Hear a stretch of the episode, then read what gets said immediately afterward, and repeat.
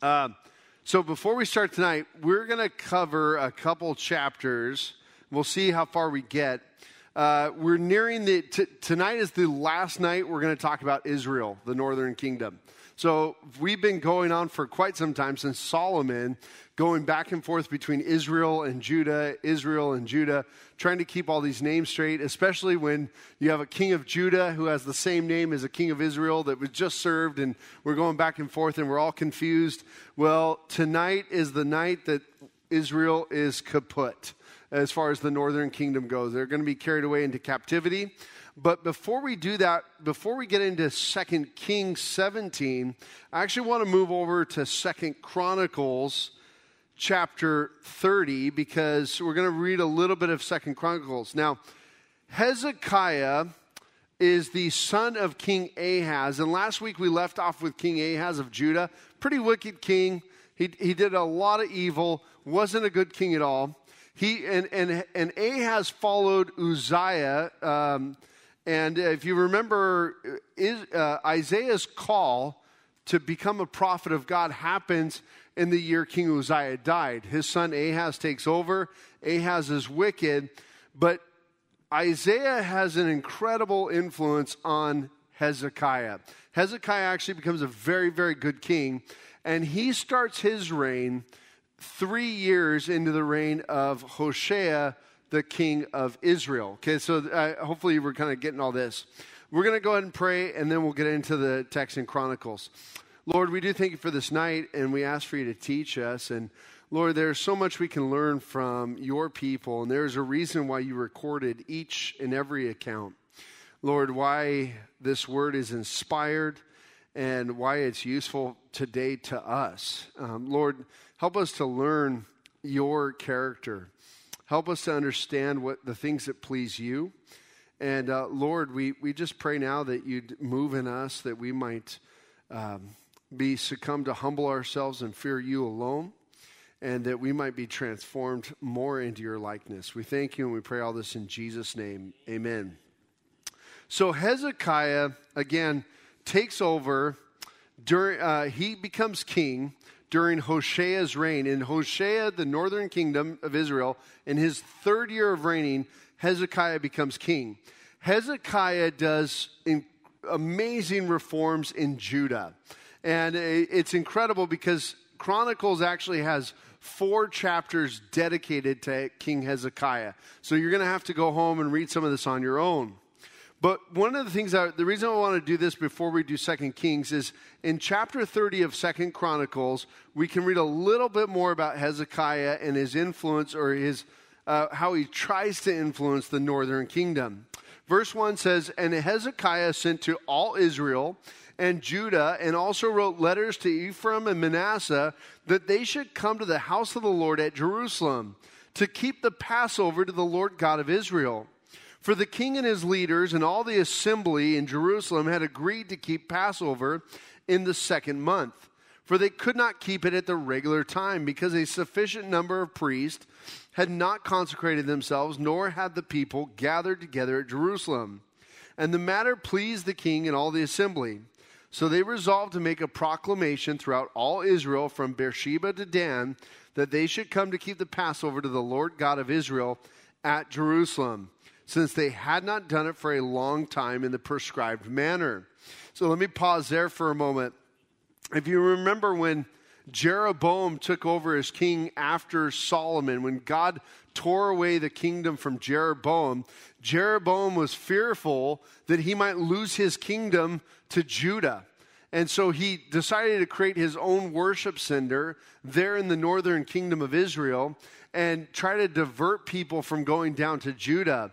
So it has been since the time of Jeroboam uh, to now that, that uh, Israel has not celebrated the Passover.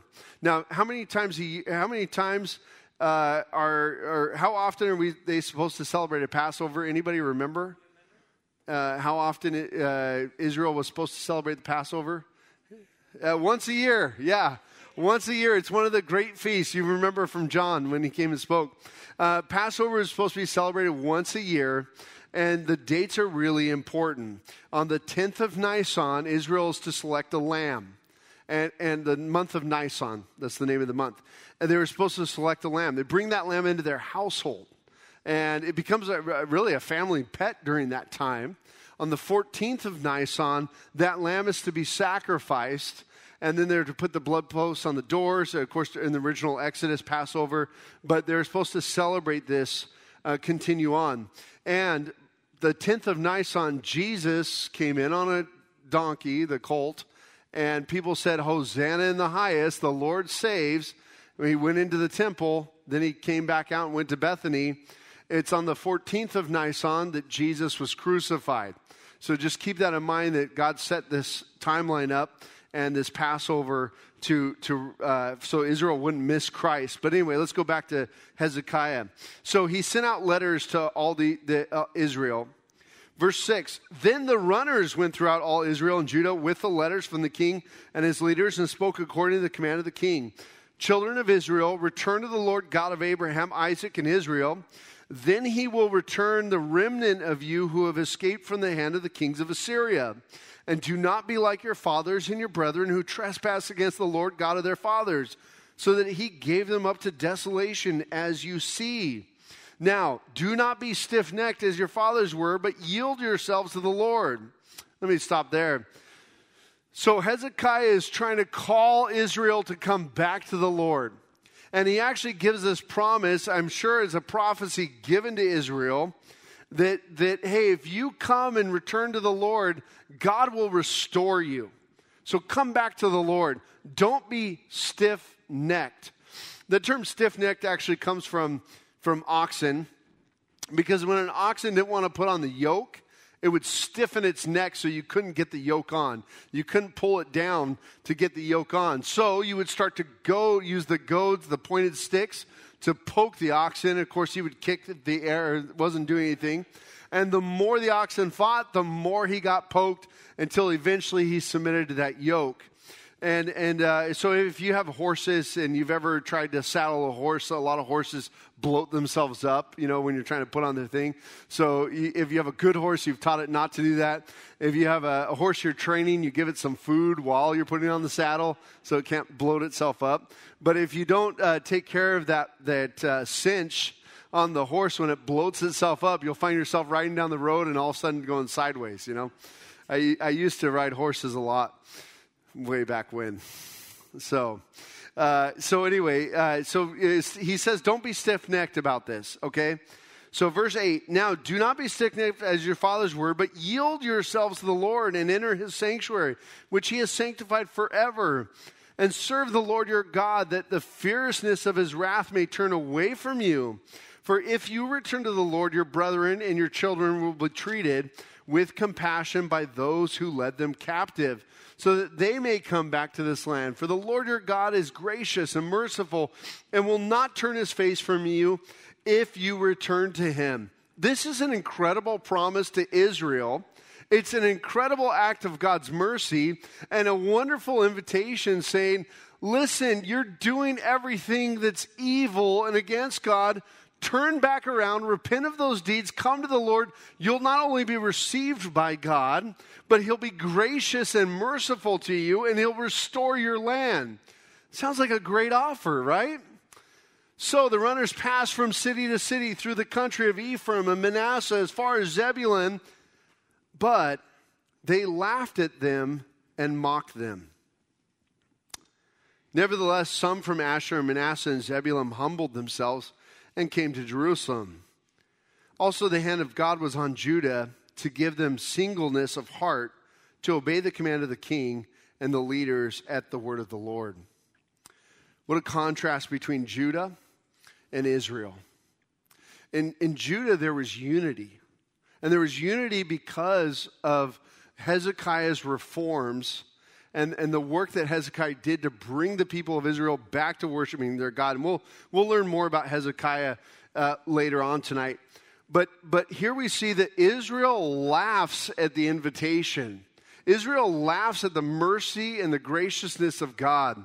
Listen, friends, I know that in our world today, we see the world mock God's word. We see the world mock God's creation. It's common. Uh, when we talk about genders or the preservation of life and, and not aborting, murdering babies, the world mocks this. So don't be surprised. But we still want to hold out that invitation, that wonderful, gracious, and merciful invitation of the Lord that to turn from this and follow the Lord. Turn and receive Jesus Christ as Savior.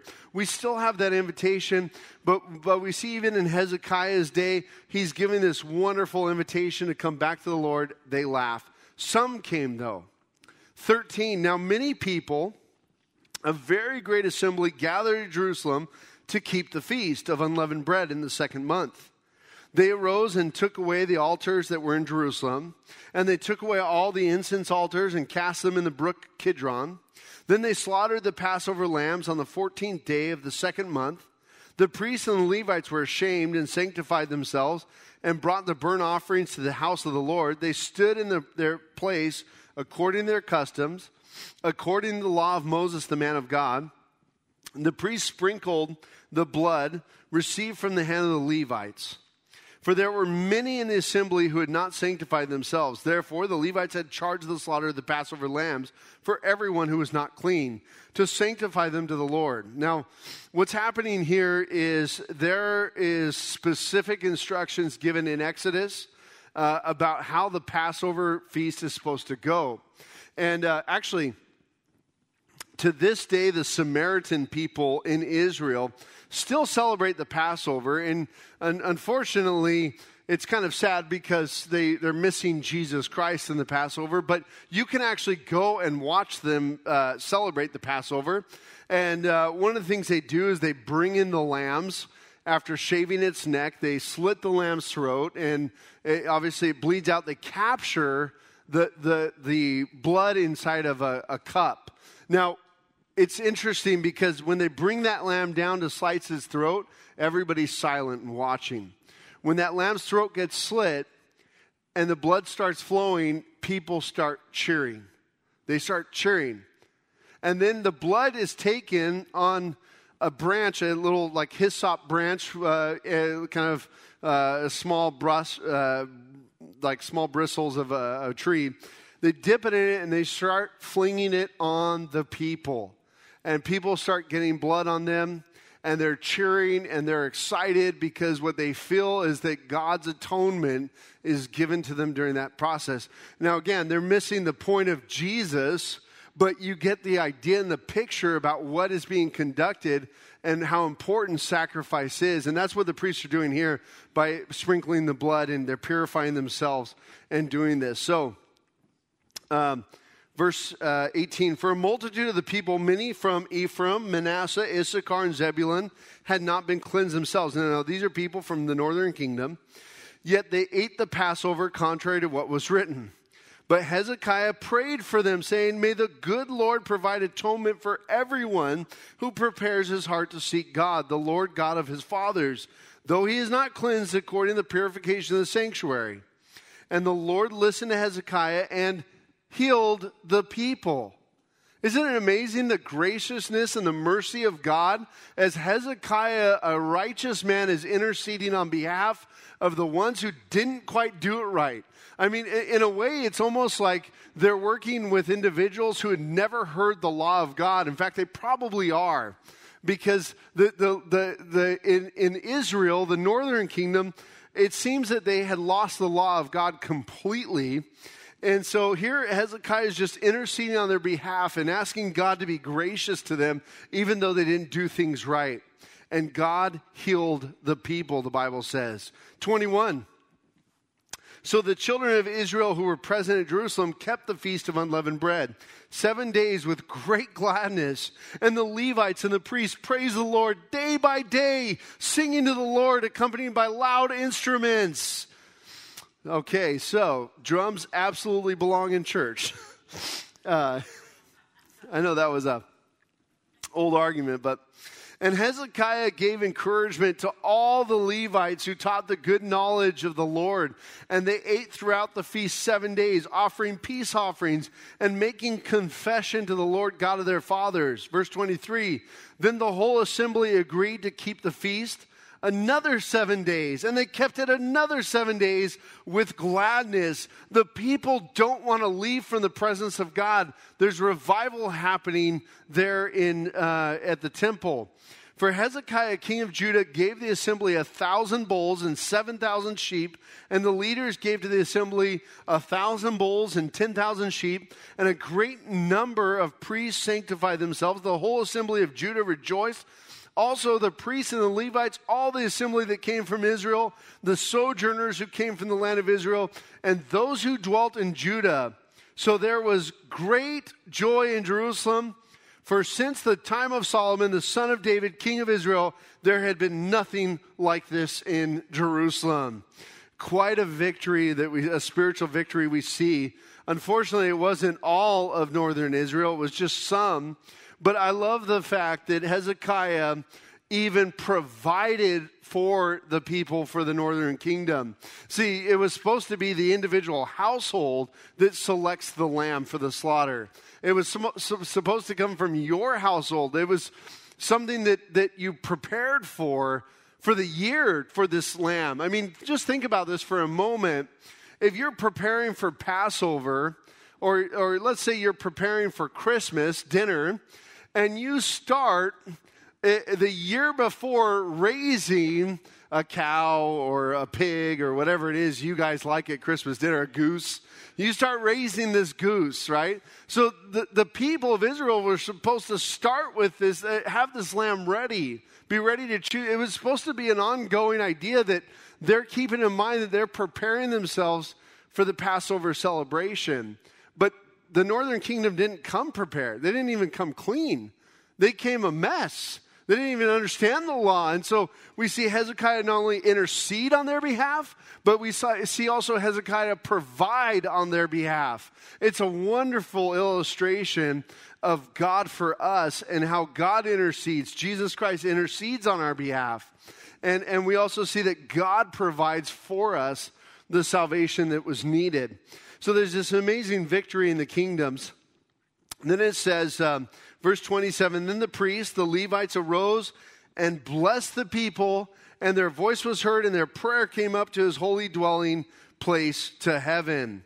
And look at 31, verse 1. Now, when all this was finished, all Israel who were present went out to the cities of Judah and broke the sacred pillars in pieces, cut down the wooden images, and threw down the high places and altars from all Judah, Benjamin, Ephraim, and Manasseh, until they had utterly destroyed them all. Then all the children of Israel returned to their own cities, every man to his possession. So the result of revival was doing away with idolatry uh, doing away with the false form of worship. These people had met the Lord God, they were forgiven, and they were rejoicing. So that was what was going on in the southern kingdom of Judah. Now let's get back to Second Kings, and we're definitely not going to get as far as I thought. Uh, so, uh, Second Kings, uh, chapter 17. I, I just wanted to, wanted to set this up for you because Hezekiah is doing this in Judah in the southern kingdom while what's happening here in the northern kingdom. Again, uh, Hoshea is, is king in the northern kingdom. In his th- the third year of his reign, Hezekiah becomes king. Uh, and in the ninth year of his reign, his reign is going to end. So, sometime in between that third year and that ninth year, this invitation went out to the northern kingdom. So, verse 1 In the twelfth year of Ahaz, king of Judah, Hoshea the son of Elah became king of Israel and Samaria, and he reigned nine years. And he did evil in the sight of the Lord, but not as the kings of Israel who were before him. Okay, that's an interesting comment. He did evil, just not as bad. Okay. Uh, so you're kind of like, well, I guess I guess it's kind of good. I don't know. But uh, the following verse says Shalmaneser, Nasser, king of Assyria, came up against him, and Hosea became his vassal and paid him tribute money. And the king of Assyria uncovered a conspiracy by Hosea, for he had sent messengers to, uh, to uh, the king of Egypt and brought, brought no tribute to the king of Assyria, as he had done year by year. Therefore, the king of Assyria shut him up and bound him in prison. So, we're going to see that God is ready to bring his judgment upon the northern kingdom.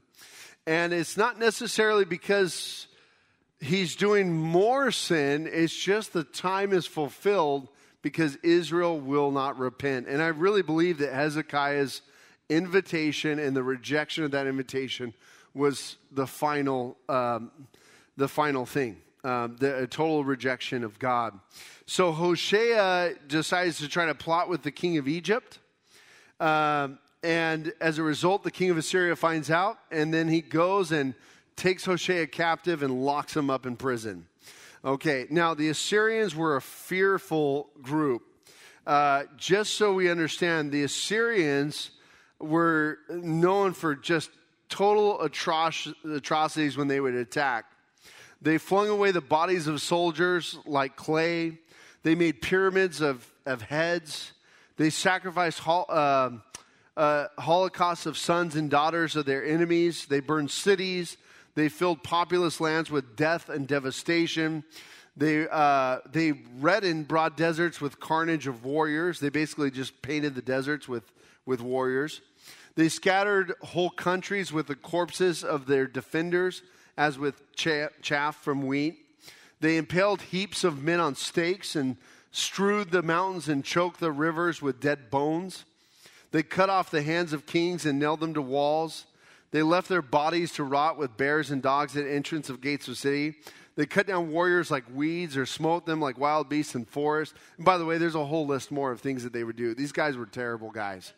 Um, but the Assyrians were very feared. More than that, when the Assyrians would come in to conquer, they would remove everybody that was worth anything in that population. They would only lo- really leave behind the down and out, and they would move them to other cities and bring in people from, from that place. And usually, when they carried them off, they carried them off with, naked with fish hooks in their lips to, to uh, drag them off into captivity. Okay, brutal, brutal people when they conquered.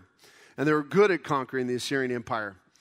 Um, so, verse 5 Now the king of Assyria went throughout all the land and went up to Samaria and besieged it for three years. In the ninth year of Hoshea, the king of Assyria took Samaria and carried Israel away to Assyria and placed them in Halah and by the Habor, the river of Gozan, and the cities of the Medes. So um, Shalmaneser, the king of Assyria, actually began besieging Samaria, the capital of northern Israel, and that was in the ninth year of Hosea. Um, he actually, it, it's actually kind of credited with two people conquering Israel. He started to besiege Samaria, but didn't finish. He died in the middle of his siege. And Sargon II is the one who finally uh, finished the siege, uh, his predecessor, uh, or uh, his um, uh, legacy. So, Sargon II's uh, inscriptions kind of help us understand that in 720 BC, uh, he finally conquered. So 722 BC, Israel starts the besiege, being besieged. 720 BC, uh, we read that over a coalition of forces that included the army of Samaria appear to claim conquest to Samaria for himself. For, uh, and uh, there's inscriptions about this. He writes this I besieged and conquered Samaria. I took as booty 27,290 people who lived there. I gathered 50 chariots from them I taught the rest of the deportees their skills. I set my eunuch over them, and I imposed on them the same tribute as the previous king. So that's Sargon II and his chronicle of what he did to Samaria and Israel. And uh, now we see no more Israel. Verse 7 For so it was that the children of Israel had sinned against the Lord their God who had brought them up out of the land of Egypt, from under the hand of Pharaoh, king of Egypt. And they had feared other gods and had walked in the statues of the nations from the Lord, uh, from whom, uh, sorry, nations whom the Lord had cast out from before the children of Israel and the kings of Israel, which they had made. Also, the children of Israel secretly did against the Lord their God things that were not right. And they built for themselves high places in all their cities, from watchtower to fortified city. They set up for themselves sacred pillars and wooden images on every high hill and under every green tree.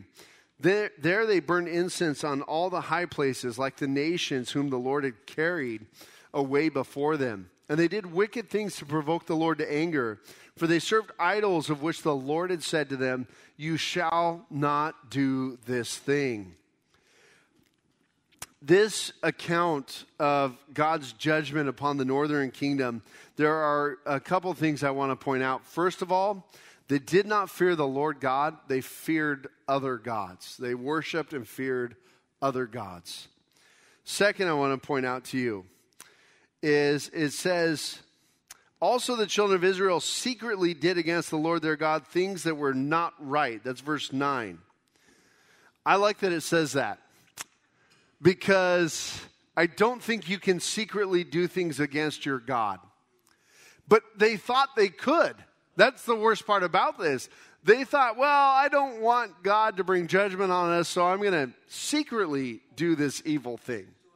I'm going to keep this quiet and continue on in it. And, but yet, God is here giving the account of what they've done against Him.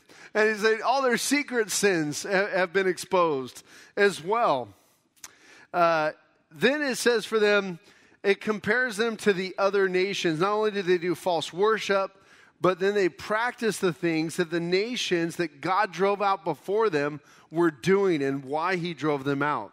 Verse 13 Yet the Lord testified against Israel and against Judah by all of his prophets, every seer, saying, Turn from your evil ways and keep my commandments and my statutes according to all that the law, all the law which I commanded your fathers, and which I sent to you by my servants the prophets. Now, um, Israel was not without God's invitation. The prophets who are named that went to the northern kingdom of Israel, we had Elijah, we had Elisha, we had Jonah, Amos, and Hosea. All those prophets were prophets prophesying in the northern kingdom. Not to mention, we had the sons of the prophet, which was that school of ministry of Elijah and Elisha. Uh, we also had unnamed prophets that we've talked about throughout the book of uh, Second Kings. There were prophets that had no name; they were just called man of God. So there were many voices trying to speak to Israel. But look at what the what the message was. It was turn from your evil ways and keep my commandments and my statutes. Turn from your evil ways and keep my commandments and statutes. It's interesting that when God gives an invitation, it's not, you suck, stop it, you're the worst, I hate you, right? It's turn, come back to me, live. It's God calling people to life, not calling people to death. And, and that, that's one of the interesting things I see about this God, from God is that when He calls you to turn from your evil ways, it's not that, that He feels better about Himself. He's a holy God. He doesn't even need you. It's that, that you'll have relationship with Him and that you'll have life. That's why God calls. And that's what He did. Turn back to me my commandments, my statutes, according to the law which I commanded your fathers, and which I sent you by my servants the prophet. Verse 14, nevertheless, they would not hear, but they stiffened their necks, like the necks of their fathers who did not believe the Lord their God. And they rejected his statutes and, and his covenant that he made with their fathers and his testimonies, which he had testified against them. They followed idols, became idolaters, and went after the nations who were all around them concerning whom the Lord had charged them that they should not do like them. So they left all the commandments of the Lord their God, made for themselves a molded image and two calves, made a wooden image and worshiped all the hosts of heaven and served Baal. And they caused their sons and daughters to pass through the fire, practiced witchcraft and soothsaying, and sold themselves to do evil in the sight of the Lord to provoke him to an anger. Therefore, the Lord was very with, angry with Israel and removed them from the, his sight, there was none left but the tribe of Judah alone. Now, the beginning of this paragraph started with in verse 13 yet the lord testified against israel i find it just so awesome that god he doesn't need to justify himself to us, but yet he does show how just he is. There's this huge record against Israel of all the wickedness that they continued to do. And, and that and God is giving is testifying uh, why his judgment was just. And not that God needs to, but because he's a just God and a loving God, he gives this account. And he also gives the account of how he tried to call them away from this evil. But they rejected the Lord, they rejected the Lord's covenant with them.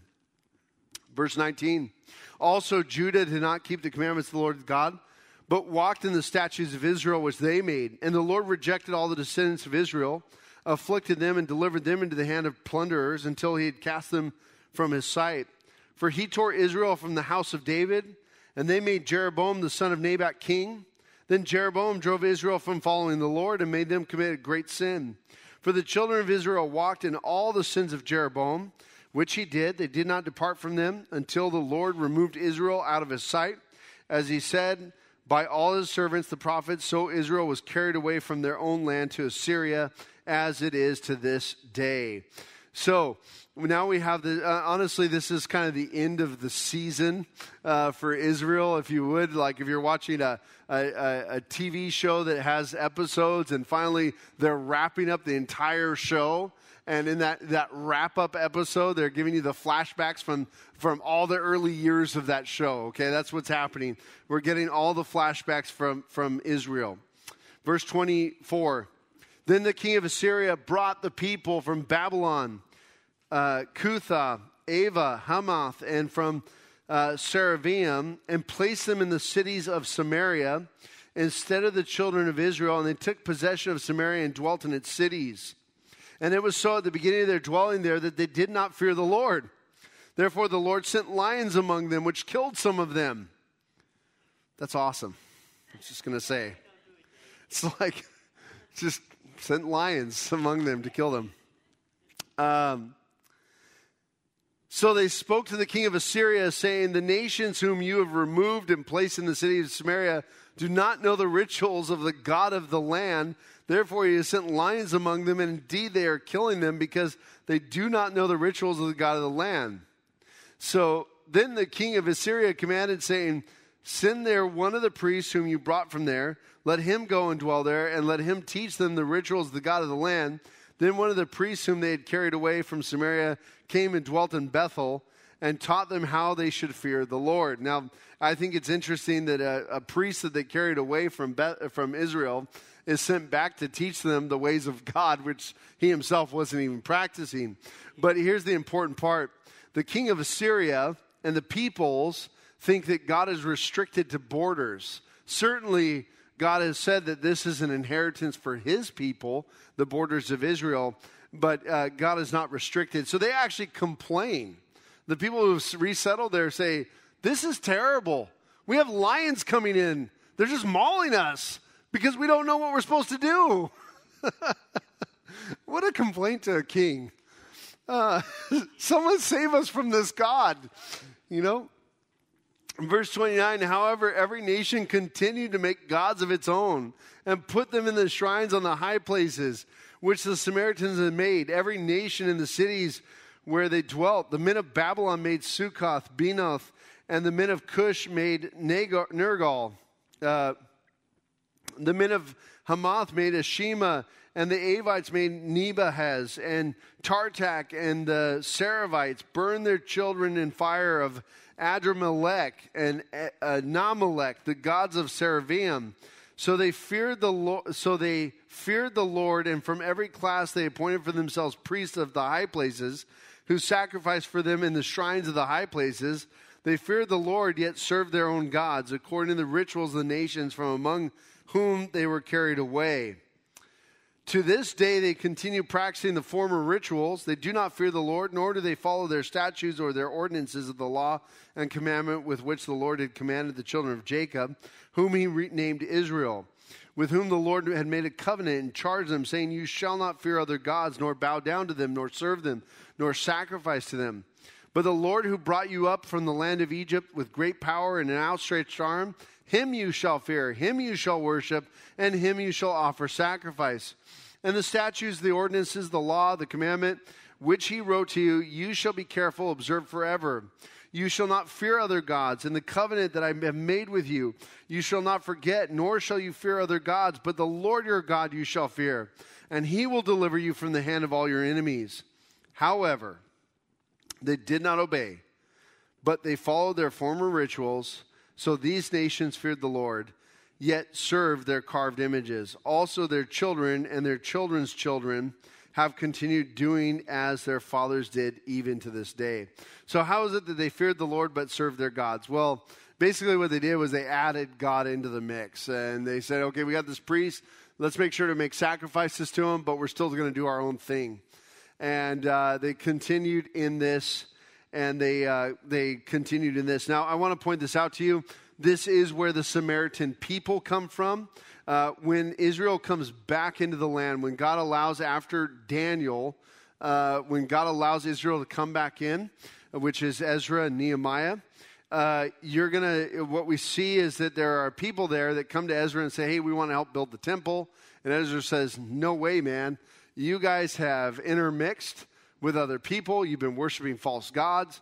And so the Samaritan people that we read about in Jesus' day, they come from this intermixing of the Assyrians bringing in these people and worshiping their gods. And, and uh, of course, the Samaritans end up worshiping on a different mountain because they're disqualified for temple worship. So they kind of continue that practice. So, all right. All right. Here we go. Um, just want to make sure I've got all these. Okay, verse 18, chapter 18. We're going to just start chapter 18. We, we won't get uh, very far into it.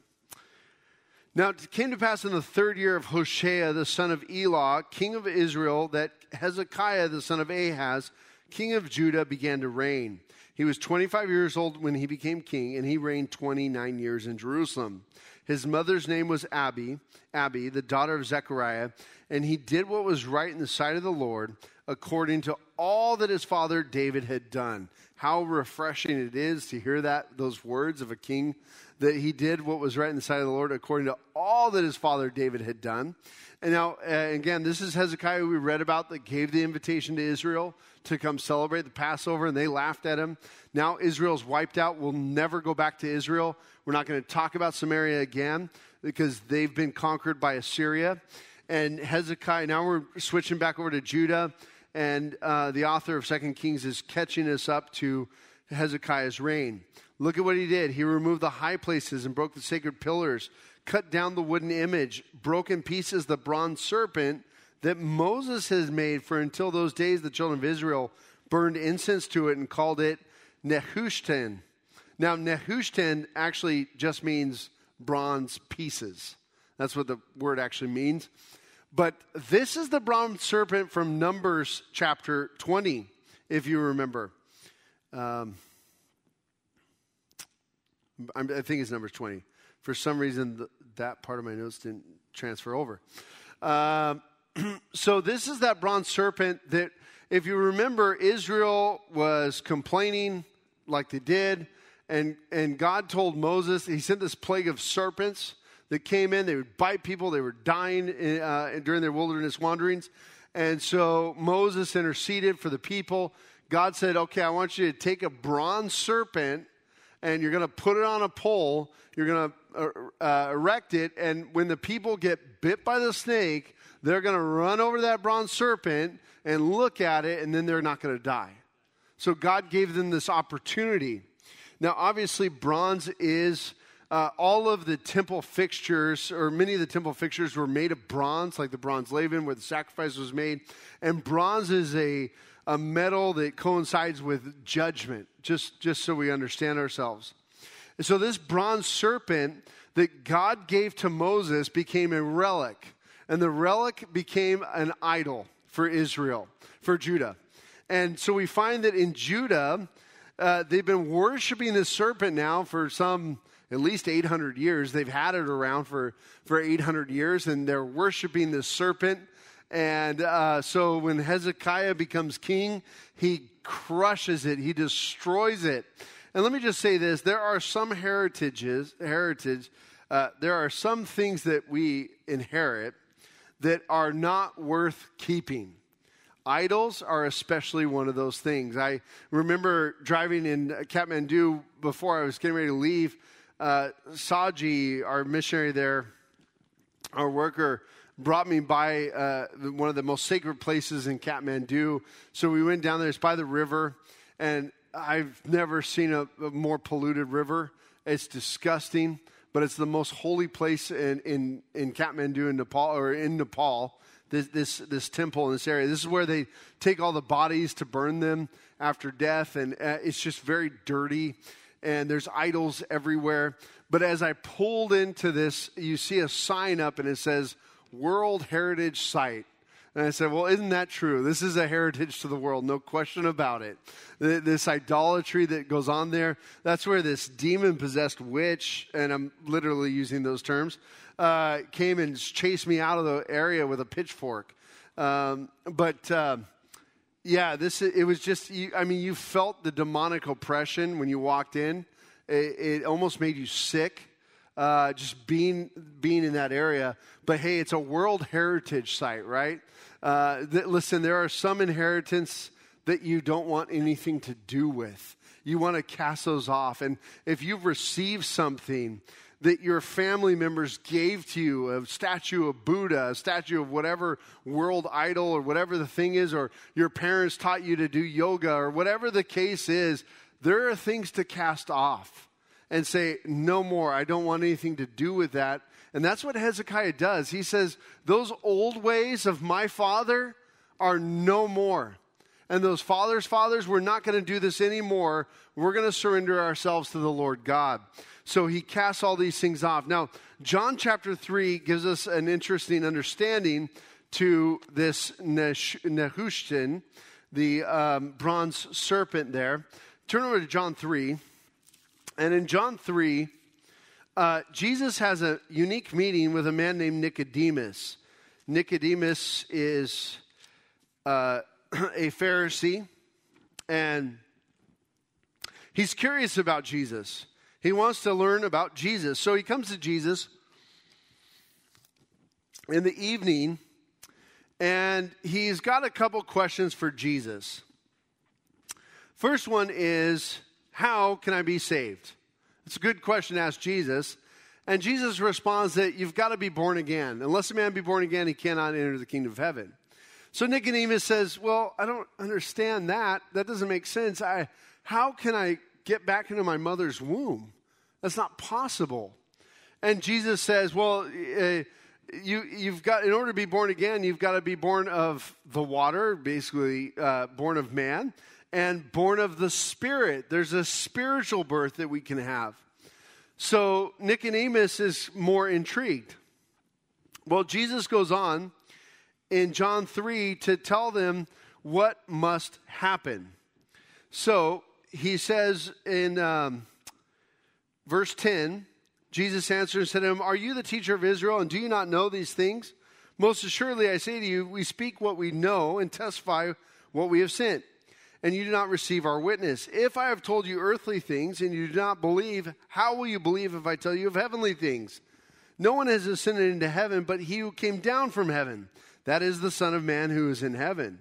And as Moses lifted up the serpent in the serpent in the wilderness, verse 14, uh, so the, must the Son of Man be lifted up, that whoever believes in him should not perish, but have eternal life. For God so loved the world that he gave his only begotten Son, that whoever believes in him should not perish but have everlasting life. For God did not send his Son into the world to condemn the world, but that the world through him might be saved. So right before Jesus shares this beautiful verse John 3:16 which is a wonderful summary of the gospel he says that just like Moses lifted up that bronze serpent in the desert so people would come to and be, be saved, that they would be for, uh, healed of that bite from the evil serpent that was bringing death on them, so the Son of Man must be lifted up, that whoever believes in him should not perish but have eternal life. And, and we see here that Jesus is the fulfillment of what God gave back to Israel in Numbers 20 when they were wandering in the, in the, the um, wilderness. Jesus is lifted up. Jesus took our sin upon himself and was judged for us. He is our substitutionary atonement. He is the one who's taken all of our sin and our penalty upon himself. And, and he's impart, imputed to us his righteousness uh, so that anyone who believes in him will be saved. And that Jesus is the man we should be worshiping. Israel started worshiping this bronze serpent for years when it wasn't about the bronze serpent, it was about God. And God, God foretelling Israel that this coming Savior, the Savior was to come. And they started worshiping like an idol. But yet, here, Jesus in John 3 tells us that just like that, sin will be judged by me, that, uh, that I'll become the judgment of sin for you. For God so loved the world. What a beautiful verse, huh? I want to leave you with a charge from 2 Peter.